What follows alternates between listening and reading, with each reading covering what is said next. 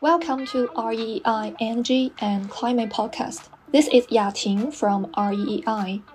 We are a Beijing based independent think tank with a focus on climate policy and energy transition. Last week, my colleagues Zhao Ang and Erin reviewed a study report from dozens of Chinese and international researchers on the health impacts of climate change in China and the Chinese government may do to deal with the challenges. So, to learn more about the discussion, we encourage you to check out our last episode. Hello, everyone. This is Zhao Ang. Very glad to be uh, talk to you again. In today's episode, we'd like to discuss the impact of Russia-Ukraine situation on EU natural gas supplies and how the EU can reduce its dependence on Russia oil and natural gas based on a report recently just uh, last week, published by IEA, International Energy Agency. The report's name is A 10 Point Plan to Reduce the European Union's Reliance on Russian Natural Gas. Also, we will briefly analyze the impact of the Russia Ukraine situation on the energy transition in the East Asia countries mainly China, Japan, and South Korea. Due to the Russia's invasion of Ukraine on 24th February, EU's reliance on importing natural gas from Russia is in jeopardy. For example, in 2021, the EU imported about 140 billion cubic meters of gas by pipeline from Russia. And Around 15 billion cubic meters was delivered in the form of liquefied natural gas. So the total 145 billion cubic meters imported from Russia accounted for around 45% of the EU's gas imports and almost 40% of its total gas consumption. So EU's dependence on Russian gas supplies is relatively high. Indeed, uh, this situation is not good to, to EU. The EU's commitment to achieve net zero emissions by 2050 will inevitably require a reduction in the use of the fossil fuels and also the import of the natural gas. However, the war between Russia and Ukraine highlights the kind of necessity and urgency of reducing Russian gas supplies this IEA's analysis proposed 10 measures to reduce the dependence on Russian gas and oil. The 10 points cover the gas supply power system. Mainly is about the gas supplies. The oil is not a story, but today we only uh, focus on the gas. Yes, according to this IEA's report, if the EU adopts these 10 point measures, it could lead to a reduction in natural gas imports from Russia by more than a third within one year. But if EU also plans to take other additional temporary measures like increasing coal-fired power generation or heating, the near-term Russian gas imports could be reduced by more than 8 billion cubic meters, or well over half in 2022 to 2023. But adopting these temporary measures, especially increase coal-fired fleet to dampen the cut of natural gas volume from Russia, can still allow EU to walk on track towards Fit for 55 climate goals. My understanding is that the avoid the carbon emissions from substituting natural gas in power generation and heating with low carbon power like nuclear and biomass power may offer some space to burning coal, despite the fact coal combustion releases about twice as much carbon dioxide emission as natural gas. Uh, this report states that the 10 point measures are in line with the EU's climate commitments and European Green Deal as well as outcomes achieved in the IEA net zero emission by 2050 roadmap, which that the EU should completely eliminate its need for Russian gas imports by 2030. But due to the war, this process shall speed up. So maybe by 2025, EU will not need oil and gas supply from Russia.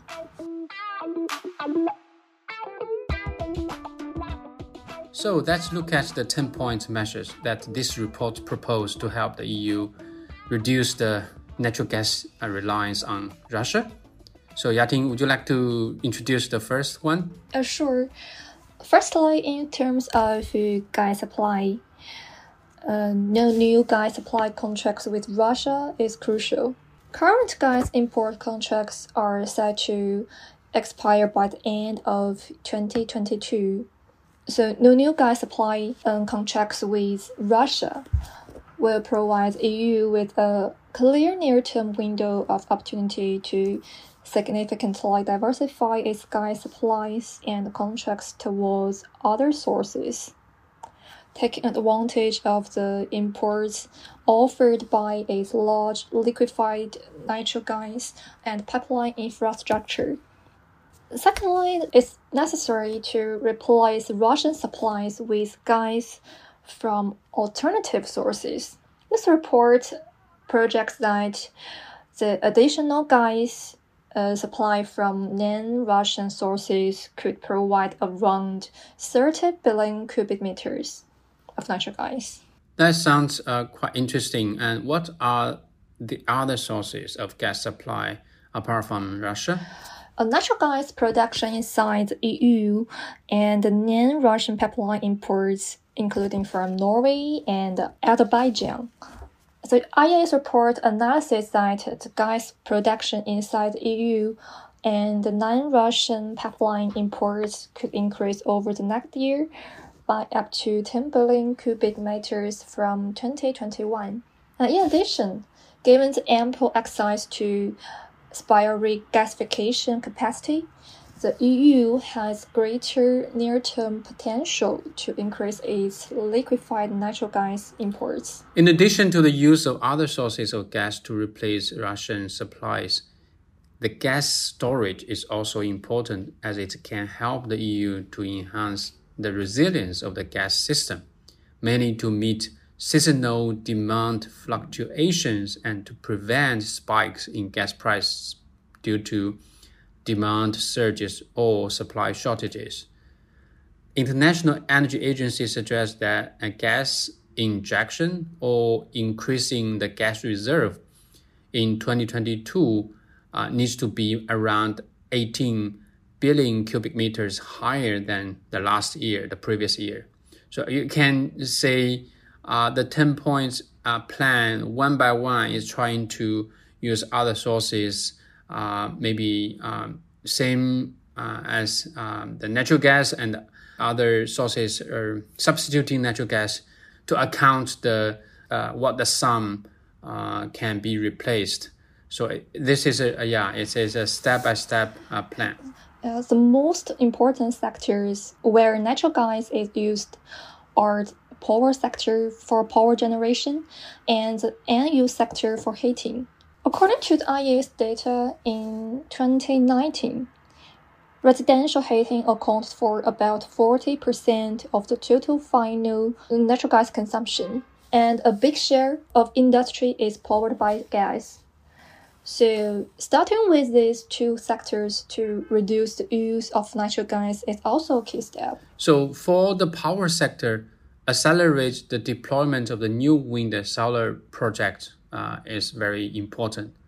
New renewable energy projects, uh, particularly uh, the utility scale wind and solar PV project, uh, will add an additional 35 terawatt hour of electricity generation, exceeding the already expected growth from those sources and reducing natural gas use uh, by 6 billion cubic meters. In addition to the renewable energy for power generation, maximizing the use of existing dispatchable low emission sources for electricity generation is also important.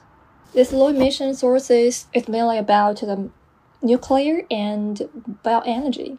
Nuclear power is the largest source of low emissions electricity in the EU, but several reactors were taken offline for maintenance and safety checks in 2021. But this will return to safe operations in 2022. So this report, the IEA's report, estimates that an additional 70 terawatt hours of power generation from existing dispatchable low emission resources and reducing gas use for electricity by 13 billion cubic meters. And next, we talk about the bioenergy. So in 2021, large bioenergy plants in the EU are operating at around 50% of their total capacity.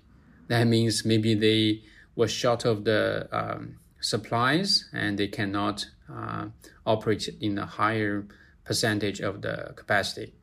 With the right incentives and the sustainable bioenergy supply in place, this plant could produce an additional 50 terawatt hour of electricity in this year, 2022, which is approximately 9 billion cubic meters gas. So, in addition to nuclear and bioenergy, do we have any other methods to maximize use of existing low carbon sources to generate electricity? Yeah, I think so. Uh, you know, uh, methane gas recovery from landfills, which can reduce greenhouse gases and also provide additional energy source for power generation.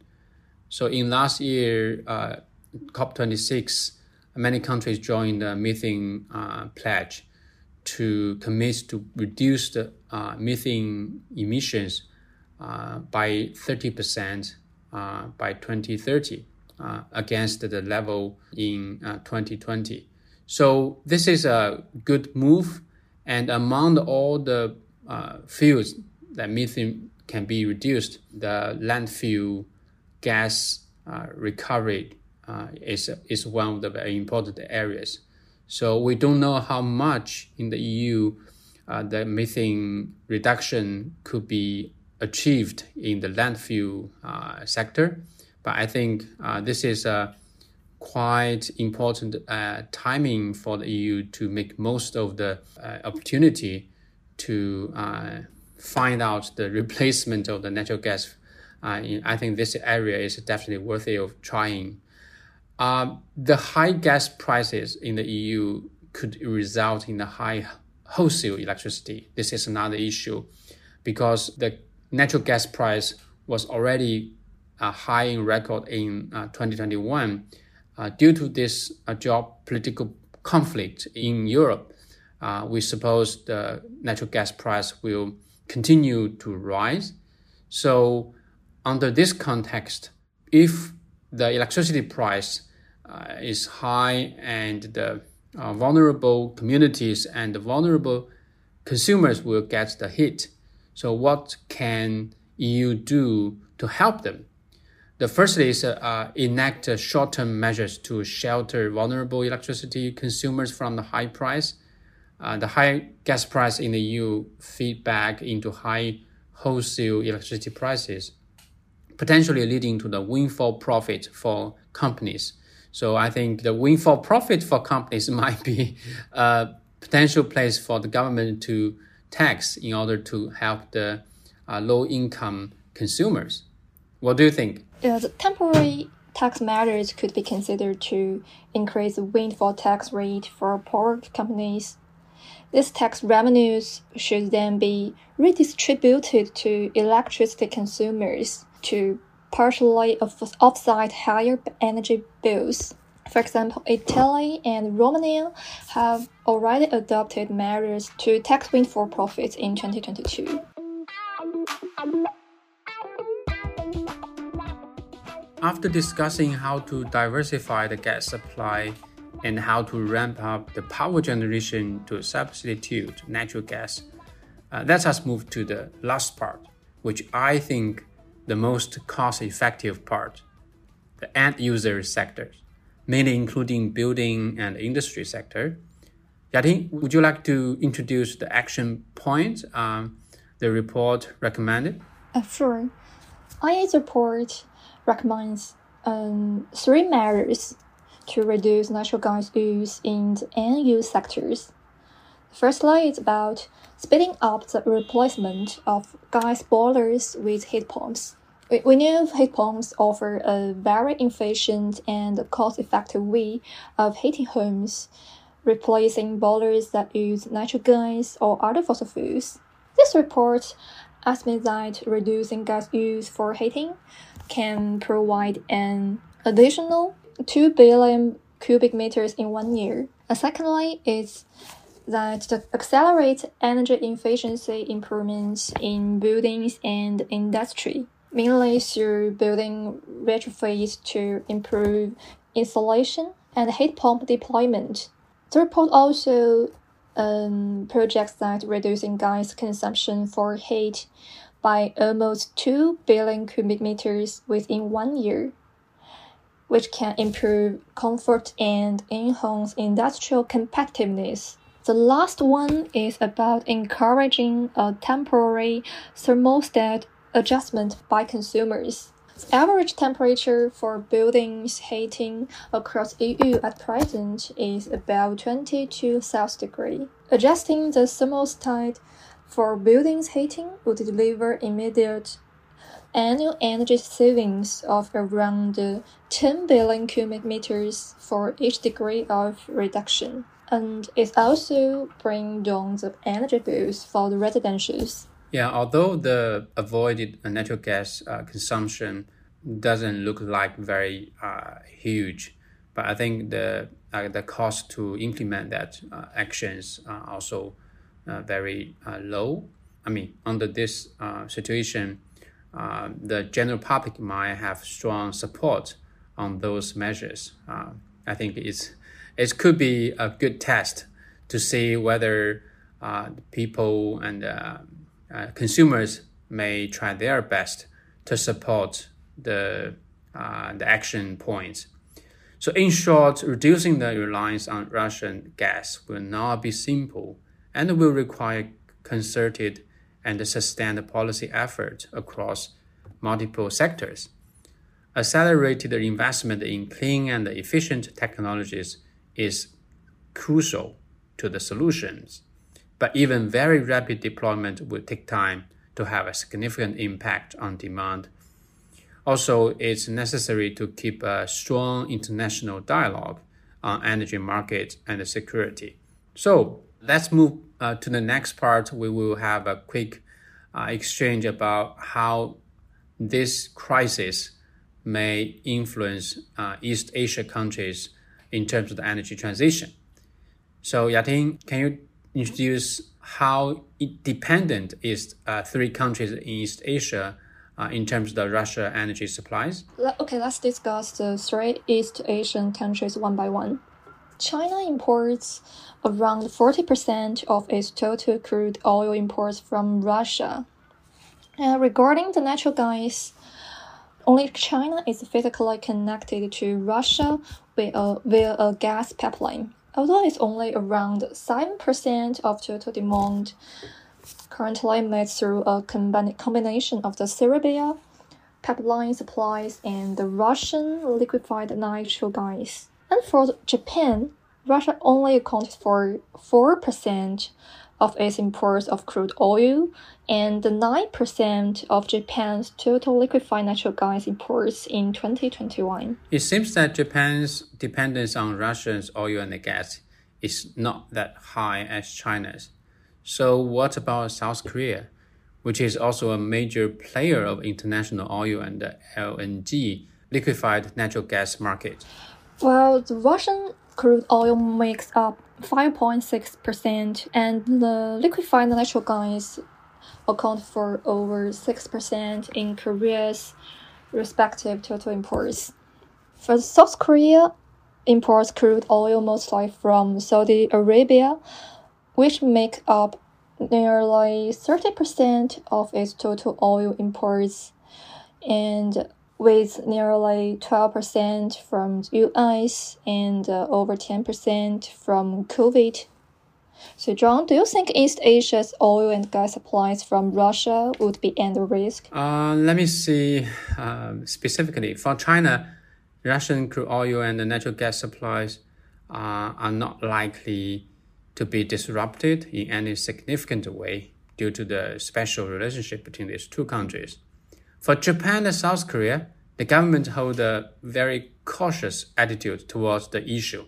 The two countries want to make balance between energy security and international geopolitical crisis. On the one hand, they take actions such as releasing some strategic oil reserves to weather the upsurge of oil and natural gas price. On the other hand, I suppose they are preparing for the worst scenario in which they might have to look for substitute oil and gas resources when they stop importing Russian fossil fuels. Currently, the oil and gas price spikes are happening across the world. The international oil price has surpassed 100 US dollars per barrel for the first time since 2014. So, Zhao Ang, how do you see that impact on China, Japan, and uh, South Korea? In general, way, I think this will push the three countries to accelerate energy transition uh, by both installing more renewable power capacities and electrifying the road transport sector. Take China as example too. Over 3 million of new energy passenger vehicles, mainly battery electric vehicles, sold in 2021. Due to the oil and gas supply risk resulted from the war, I see the pace of a battery electric vehicle penetration might remain high, not only in China, but also in the, uh, the other two neighboring countries, at least in the near future. Well said. On the other hand, crude price spike can contribute to the development of renewable energy or power instead of fossil fuels in the long term for the three East Asian countries. Because the continued construction of liquefied natural gas and other fossil fuel import infrastructure in East Asia could only reinforces the vulnerabilities associated with energy security and economic growth. Although natural gas is often seen as reliable and secure fuels in power generation to support coal phase out, the risk of supply security has significantly increased in various disruptions like geopolitical conflicts and natural disasters. Yeah, that's right. The global energy security now become a very high priority in many policymakers' agenda. Unlike the constantly fluctuating cost of fossil fuels, I think renewables have demonstrated consistently lower cost over time. Especially, it's hard to predict fossil fuel prices months in advance so, East Asian countries would be wise to achieve energy security by minimizing their dependence on imported fossil fuels. Their governments could design roadmaps to phase out coal and make policy to accelerate the deployment of renewable energy. So I think this is uh, definitely the one of the biggest challenge for the three countries to uh, pursue the energy transition under this very difficult international environment. Uh, this is all for our episode. We hope you enjoyed our podcast today. If you have any questions about any of our episodes, you are welcome to contact us via email info at rei.orng.cn. LinkedIn by searching REI. We wish our listeners stay well and healthy. See you next time. Goodbye. See you next time.